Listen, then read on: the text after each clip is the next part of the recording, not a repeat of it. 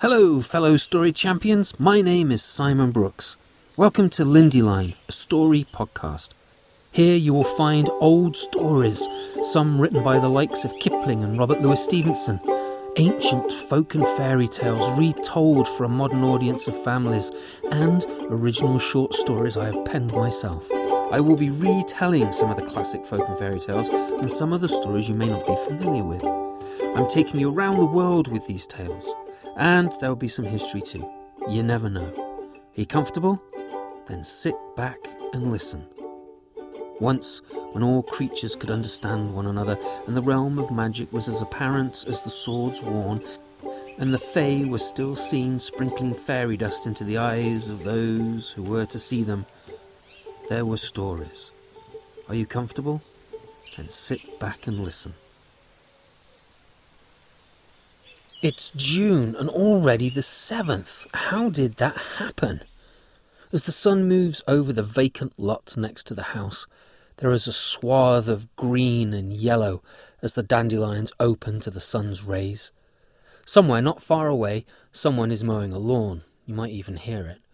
Blue jays, cardinals, sparrows, juncos, robins, lots of robins, crows and ravens fly and dash past the window where I sit working. And looking forward, across the neighbour's lawn, I can look between the trees and into the woods. There, there are deer and bear, and quite possibly, according to recent reports, a bobcat. The fluffy animal kind, the red lynx, as opposed to a construction vehicle. Like a lot of folk tales, the one I'm going to share with you today takes place, in part, in the woods. Things happen in the woods. Sometimes bad, sometimes not so bad. And sometimes people who you might think of as bad do good things. You may or may not have heard me tell the story of the three feathers. It's an Austrian variant of the devil with golden hair collected by the Grimm brothers, Jacob and Wilhelm. There is some academic discussion that the devil in this particular story is more ogre like than devilish. And in the Austrian version, it's completely a different creature altogether. So, in my version, this telling, my retelling of this story, we have an ogre and his ogress partner. I'm not sure if they're married or not. I'm not even sure if ogres get married, but they do share a home like two birds in a nest.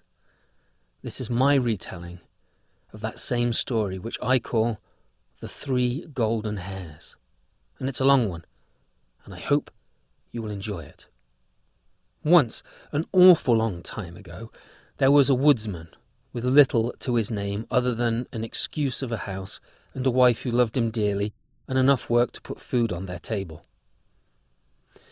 The time came when the woodsman's wife gave birth to a child with a membrane over its face. The midwife removed the caul and smiled, handing the child to its mother. The good woman was overjoyed, but her husband didn't know how they would feed and clothe all three of them. Never you mind that, said the midwife. Your son has a cowl, and that means he will have luck for all of his life. Well, that's his life, not ours, said the father. Don't you mind about that. He's our son, and he'll be fine, and we will be fine also. The midwife nodded. Well, not only that, he'll marry a princess too. It was known that the midwife occasionally foretold the future. What king would let their daughter marry a woodman's son? but the woodsman knew he'd said all he could. It so happened that the queen of the region gave birth to a daughter. She was thrilled. The king, who had wanted a son, wished to know the future of his daughter, so asked the wise men, the seers, to foretell the girl's fortune in the world. Now, wouldn't you know, the king was told she would marry a woodsman's son. Well, this king did not want his daughter marrying a peasant boy. Well, of all the things, he said, that shall not happen. He sent out men to travel about the kingdom to discover who had recently given birth to a baby boy, and bring to him any news of such a child. It took them a while to visit every village in the kingdom, but not only had they found a child, but they had heard that the boy was lucky, and it was said in the village that one day he would marry the princess. Well, that was all the king needed. He took the clothes of one of his advisers, his horse was saddled, he did nothing himself, and he rode off to where his men had said that this boy had been born. Coming to the house around dusk, he hallooed the house of the woodsman and his wife and dismounted. The good woman came to the door. She curtsied, and the king bowed. I'm afraid I'm lost and tired. I don't know if you can spare a stranger some food and drink and a bed for the night. The king pulled a gold coin from his purse and handed it to the woman. I think we can. Come in. The good woman busied about, called to her husband to help, as the baby needed feeding.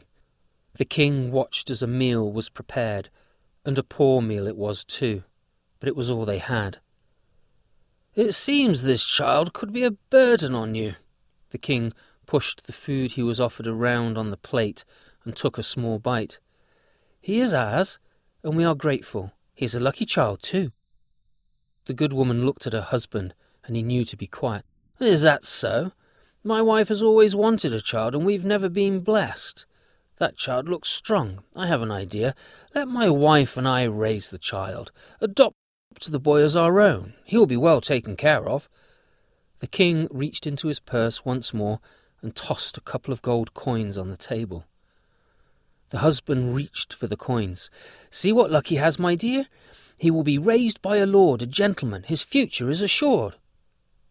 While the king slept in their bed, the good woman and the woodsman talked long into the night.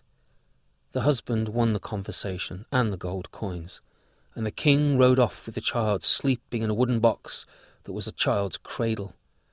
At the first river he came to, the king tossed the box into the water and rode on. There, his future is assured. But not so. Don't worry. The box stayed upright despite the good toss the king had given it, and it floated downstream to catch in a weir. Next to the weir lived a miller and a husband. Now, they had been wanting a child, and had not yet been given one, and the couple saw this as a blessing and raised the child as their own. Not quite as a gentleman or a lord, but in a good as family as you can imagine. Well, the good woman's son became the miller's son, and he knew nothing about it. He was raised well, taught good manners and sense, and to respect those around him. One day the king was out hunting and stopped by the weir to refresh himself. The miller's son was working outside, and the king told one of his advisers to call the boy over to bring some refreshment. The boy ran indoors and got his mother and father.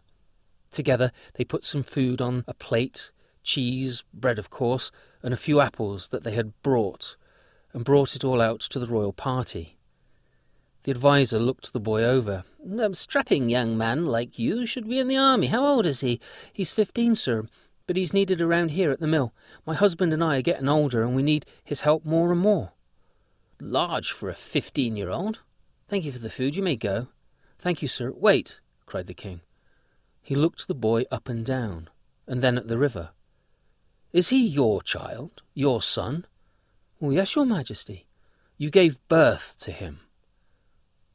Well, the miller paused and shuffled her feet, looking at the boy and then at the ground before her. It's as if he came from my womb. What do you mean, woman? The miller explained how the child had been found in the weir, and that she and her husband had taken the child for their own. Now I need to send a letter to the Queen. Paper was brought to the king along with ink and quill. He wrote hurriedly. Wax was warmed up, the paper folded, and the king's seal placed over it. Boy, do you know where the castle is? The young man nodded. Then take one of my horses and take this to the queen. Don't stop until it is delivered. He turned to his men. Let us ride. One of the king's servants gave their horse to the boy and followed the retinue off into the woods to continue hunting. The boy rode off in the other direction, to the castle. The way was long and it was hard, and when darkness fell and the boy was still in the woods, he became turned around, but he saw a light and followed it. He came to a large cabin, a ratty rough building barely standing, and there was light coming from the windows and smoke from the chimney. He quietly knocked on the door, which was quickly opened by an old woman. The lantern she held was bright in the boy's eyes. Who are you and what are you doing here? she asked. Oh, good evening, grandmother, he said out of respect for the woman. Forgive me for intruding at this late hour. I have a letter for the king that I must deliver to the queen, but have become lost in the darkness. I am so weary I cannot find my way. Could you please direct me in the direction of the castle? Oh, the paths through this part of the forest are too twitchy to follow at night. Come inside. The boy tethered his horse and followed the woman. The inside was as bad as the outside. Pointing at the long wooden table, the woman went to a pot and fetched out some stew, dropping it into a bowl. She placed it before the lad, now sitting on the table's bench, and told him to eat, which he did, with gusto. As he ate, she walked over to the beds, which lined the one side of the cabin. She pulled a few blankets off two of the beds and laid them on the floor. Now I'll wake you at dawn and tell you the way to the castle. Now if you hear anything or wake during the night, stay still and don't move. Now, this is a hideout for my sons. Sadly, they are thieves. Be still and nothing will happen. As the boy ate, they talked, and she discovered he was not a paid messenger, but a miller's son, sent on an errand. Despite the warning that this was a house of robbers, the boy was so tired he was soon fast asleep, and so deep was the sleep he did not hear the five men enter the house. Who's that sleeping there by our fire? asked the oldest of the men. Oh, just a messenger for the king. He has a letter for the queen and got lost in the dark. Leave him be, he's just a miller's lad. The men walked over to the boy sleeping soundly and looked down on him. The eldest picked up his bag. I've always wondered what a king might write to his queen. He drew his knife and heated it on the fire, then slid the blade under the wax seal, opening the letter with care. He handed it to the youngest. Read it. The young boy looked carefully at the paper, reading it to himself first and then out loud to the others. To Her Majesty the Queen, the bearer of this letter should be put to death immediately, His Royal Highness the King. The brothers looked at one another and at the face of the miller's son. That's a rude trick. Let's rewrite this letter. Do you think you could write so it looks like this? The oldest brother waved the letter in the air. Yeah, I can at least try. So the youngest found his quill and ink, and a piece of paper was found, and he copied the style of the king's writing. That'll put the wind up him when the king gets back from his hunting trip. The eldest brother warmed the knife up and slid the king's seal onto the new letter. After their mother spooned out their stew, and they had eaten their fill, the five brothers went to bed. They were still sleeping when the miller's son awoke. The thief's mother led his horse away from the house. Now, I wish my lads had turned out like you, but they had a rotten father. Led them into all sorts of trouble, he did. I hope you have better luck than they do. She pointed between a couple of large oak trees standing twenty feet apart. See those towering broad beauties? The young man laughed and nodded. Head between those, and you'll come to a path. Follow it in the direction of the rising sun, and you'll come to the main road and head north on that. It comes to the city and the castle. Good luck. Thank you for everything. The young boy rode off to his fate. The miller's son arrived at the castle and was led to the queen. He knelt on his knee before both the princess and the queen, passed the letter to a man at arms, who passed it to a maid in waiting, who was told by the queen to read it aloud, which she did. To Her Majesty the Queen, this boy has done me great service. Marry him to our daughter immediately, His Royal Highness the King. The princess, shocked, looked at the miller's son and back at her mother. We don't even know the lad. The miller's son kept his head bowed down, but flushed bright red. All he did was bring out some drinks and sandwiches for the king's party. It hardly warranted marriage to the princess. The queen sighed. It's the king's orders, my dear. Stand up, whatever your name is. The queen turned and looked the miller's boy up and down. Well, tell us about yourself. And you. She pointed to one of the guards. Bring some food for us, and good wine. The miller's son impressed the queen and princess, which made the marriage a little easier. Not many people were there, the Queen said a proper celebration could happen when the King returned. It seemed all the queen's favourites were there, though. So the good woman's son, who had been the miller's son, became a prince. He was given fine clothes, learned about the court very quickly. He found out who he could talk to and to whom he should not share anything with. The queen and her daughter were good teachers. The princess grew more and more fond, and, dare I say it, came to fall in love with the man that she had been forced to marry. When the king returned a month later to find the lad not only alive but married to his daughter, he asked to see the letter. He saw immediately that it was not his hand, but a fair copy. He sat alone and pondered before calling the new prince to him. You have done well. Unfortunately, you were married to my daughter before completing the task I had thought I had set for you. It seems my wife, the queen, took quite a shine to you and forgot all about it so you shall do it now. You are to get three golden hairs from the ogre's chin. The prince nodded. Inside he was shaking. The ogre to which the king was referring to did indeed have golden hairs upon his chin. He was clever, astute, well educated in the way of woodland ways and magic, and he ate people. Off you go, and good luck. It will be a shame now that you're married to my daughter to fail the test. To keep this long story from being too long, the new prince passed through three small towns, and at each the gatekeeper asked what kind of craft he practiced and what he knew. And at each gate he would reply the same thing I'm a miller's boy and prince, and what I don't know I learn quickly. At the first town gate he was asked the duke's daughter in that town what was wrong with her. She was deathly ill at the second gate, he was asked why the well they had had stopped flowing. At the third, he was asked why the fig tree next to the gate was dying. He replied to each and all, I will find out and let you know when I return, and off he travelled. The prince, he came to a great cave. To one side there was a pool, which was fed by an unseen spring. To the side of the huge cave an elm tree grew, and the cave entrance was still taller than the tree. The prince coughed at the dark smoke billowing from the cave and wiped his stinging eyes. The smell of cooking meat was strong. He stood in the cave entrance trying to see into the darkness, his eyes watering, the stench of burnt meat filling his nose. Hello, is anyone home?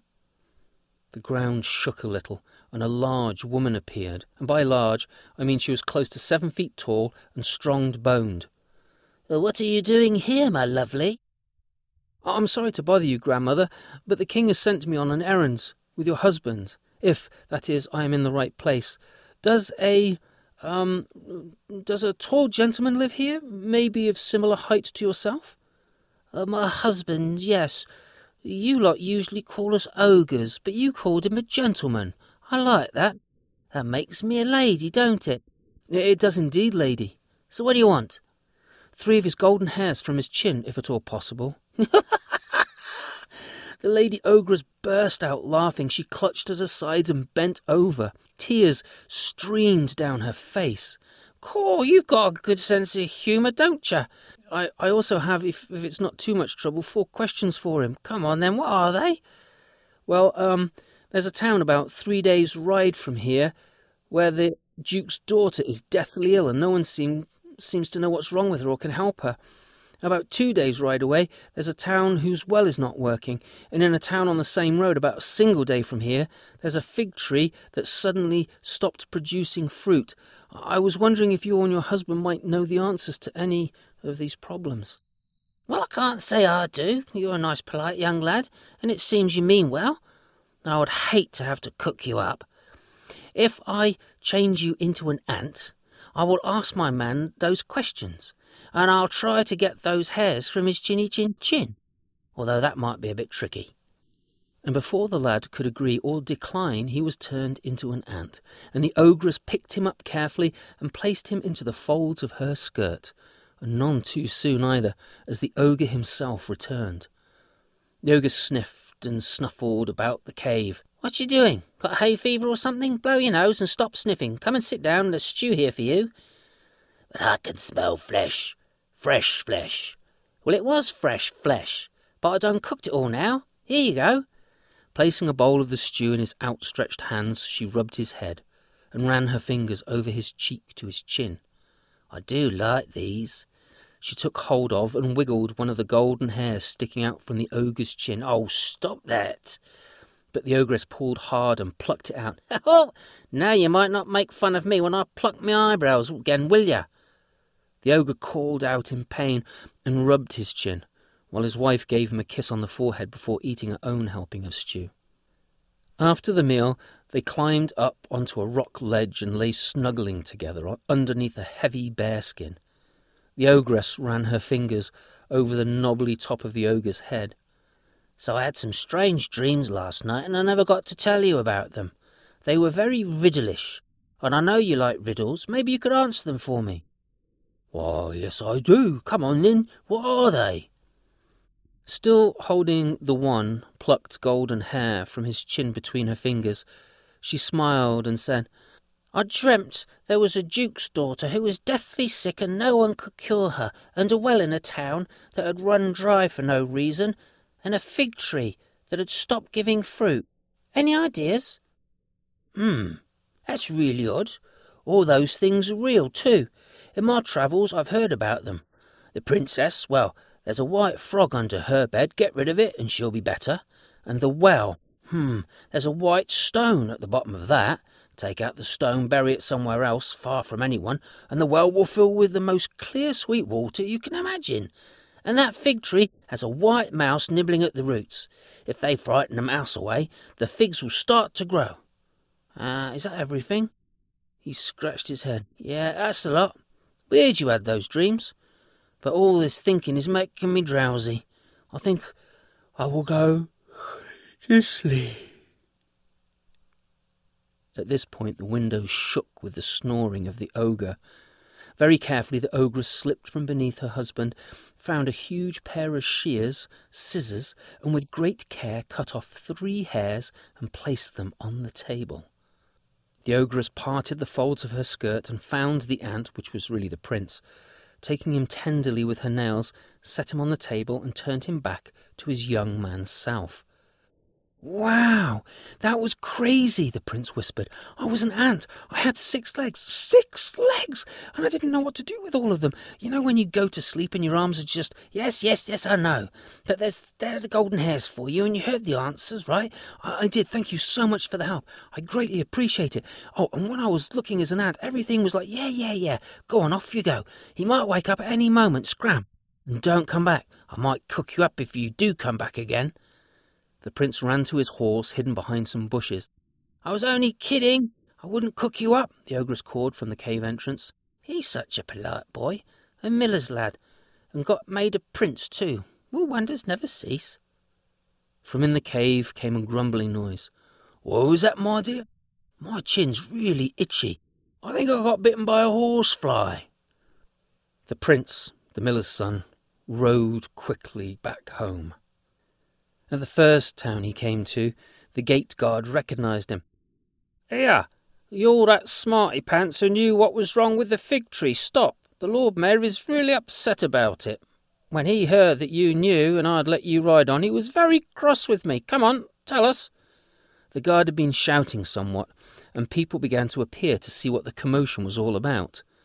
The prince looked about as people crowded around. The Lord Mayor came skipping along. Oh, hey ho, there you are. Ha ha, are you the man that can fix the tree? I, I hope so, said the prince. A mouse is gnawing at the roots, and if you get rid of it, the tree will start giving you fruit again. A shovel, a shovel, my fiefdom for a shovel. Oh, thank you. The Lord Mayor began digging, saw the mouse, and raised the shovel to kill it. Wait, cried the prince. You could get a cat, and that will keep the mice away. Oh, marvellous idea. No point in killing this if others will return. Thank you so much. Look, I really do love this tree, and the fruit is so delish. Uh, what can I give you in return for your help? The prince thought for a moment, thinking of the king and his wife that he was returning to, and said, Um, if it's not too much trouble, a troop of soldiers might be pretty handy. Oh, of course. The Lord Mayor rounded up his small army and had sixteen soldiers join the young man, and off they marched with the prince at the head. They came to the next town, and the guard stopped him there. Ahoy, you! you! You took off without letting us know about our well. The man in charge is not a happy camper. He signalled to another soldier who went running off, and when he returned, a very serious and important looking person was with the soldier. So, you're the young lad who thinks he knows what's wrong with our well, are you? Uh, yes, sir, I hope so, sir. At the bottom of the well, there could possibly be a white stone. If that is lifted from the well, um, then it should refill, but you need to move the stone far, far away from the well. Well, wait here, lad, and let's see if that's true. The man ordered some other officers about. A ladder was procured, but it wasn't long enough, so the guard who had stopped the prince was lowered on a rope. When he called out, he was hoisted up, much to his relief, carrying a large white stone. The prince then told them to bury it far from the people, and as he said this, they could hear the well filling up. It wasn't long before it reached the top, and the very important man took a sip. Well, it tastes even better than before. Now you shall be rewarded for this. You have saved the town. What would you like? The prince had been thinking a lot about the king and his bride, and the more he thought about it all, he wondered if his father in law was hoping he would not return from visiting the ogre. No one had before. The prince wondered why he had not thought of that. Could you spare a regiment of cavalry? Oh, yes, I think so. The very important man shouted some more, and a regiment appeared. One hundred men and women on horseback, and a couple of cannons. Wow, mumbled the prince. Thank you. He turned his horse and led his small army back to his sweetheart. But before he got there, there was one more town to go through. Leaving his soldiers and cavalry to amuse themselves, he visited the Duke, whose daughter was sick. I have a cure for your daughter, the prince told the Duke. There is a white toad or, or, or a white frog under the bed, and if it's removed, she will be returned to her full health. The Duke went to see his daughter, had someone look under the bed, and sure enough there was a white frog. It was removed. The Duke did not like frogs, slimy things with black eyes, and the young woman awoke and was fine. The overjoyed Duke asked the prince what he would like in return. As the young man looked about, he saw this was a very wealthy city indeed. Um, I don't suppose you would be able to give me four wagons filled with gold, would you? My daughter is worth far more than four wagons of gold. Of course I can do that for you. The prince led the soldiers and cavalry with their cannons and the four wagons of gold to the king's castle, to his wife, his true love. He asked his companions to wait at the city gates, and he entered the castle holding the three golden hairs tightly in his fingers. He approached the king. Here are the three golden hairs from the chin of the ogre. Well, that's all very well and good, but, but what, your majesty? I risked everything to do as you have asked. The prince walked over to a window and whistled. In came the cavalry, along with the guns. Then in came the soldiers. The prince called for the princess and told her what was going on. Both of you, stop being ridiculous. This man is my husband and I love him, and so does Mummy, but in a different way. And everyone likes him but you. Maybe you should leave. The king was more than taken aback by his daughter. He looked at his own guards, who shrugged their shoulders and nodded. Well, I see how it is. I shall leave this terrible place. Never liked it anyway. Too many flowers, trees, and birds making a racket. He packed up his jewels, he packed up his clothes and furniture, filling seven wagons, and then he took his favourite sword and other knickknacks, filling another wagon, and set off. No one knows where he went or what became of him. The Queen gave over ruling to her daughter and her son in law, who, after sending the cavalry and soldiers back to their homes, used the gold to help those in need by starting up small businesses. The Queen and the Princess, not overly keen on jousting and fighting and the like, they heavily promoted the arts. And if they didn't live happily ever after, after all that, then they blooming well should have. The end. Well, if you're still up for doing something, or maybe doing something over the weekend, maybe you could look at different types of font characters and see if you can copy them. Or maybe try copying a drawing of something. And it's okay if it doesn't look quite right. Everyone has their own style, so create something new. If you listened to this story with siblings or friends, maybe you could each do a picture of the ogre without looking at each other's work and then when you finished, you could see how different everyone's imagination is. Or maybe you could try to copy each other's handwriting, like the thieves did with the letter from the king. Don't forget to give the ogre, if you do a drawing of him, some nice golden hairs on his chinny chin chin. I like to imagine him and the ogress walking over the hilltops, hand in hand, being all smoochy together as the sun slowly sets. I wonder what they might whisper in each other's ears. The Three Golden Hairs, originally by Grimm, retold by myself, Simon Brooks. Tale number 29, tale types 461, Three Hairs from the Devil, and 930, prophecy that a poor boy will marry a rich girl. Well, thanks for listening to Lindy Line, a story podcast. I hope you have enjoyed this episode. By simply subscribing and telling your friends about this podcast will help. But also, please leave a review on Podbean, Stitcher, Apple Podcasts, or wherever you listen to this, as it helps others find these stories. Most podcasts have advertisers, we don't. If you want to drop the price of a dog biscuit for Mo and the cost of a cup of tea for me, that would be lovely. It's hungry work in the woods. You can also become a patron and pay as little as $1 to as much as you think it was worth.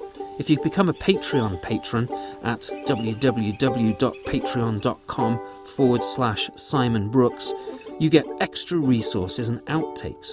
You might even see a photo or two of Mo, my wonderful rescue dog, and photographs of our adventures together. Hashtag in the woods with Mo. Once, when all creatures could understand one another, and the realm of magic was as apparent as the swords worn, there were stories. I hope you enjoyed today's story. This is where my telling ends.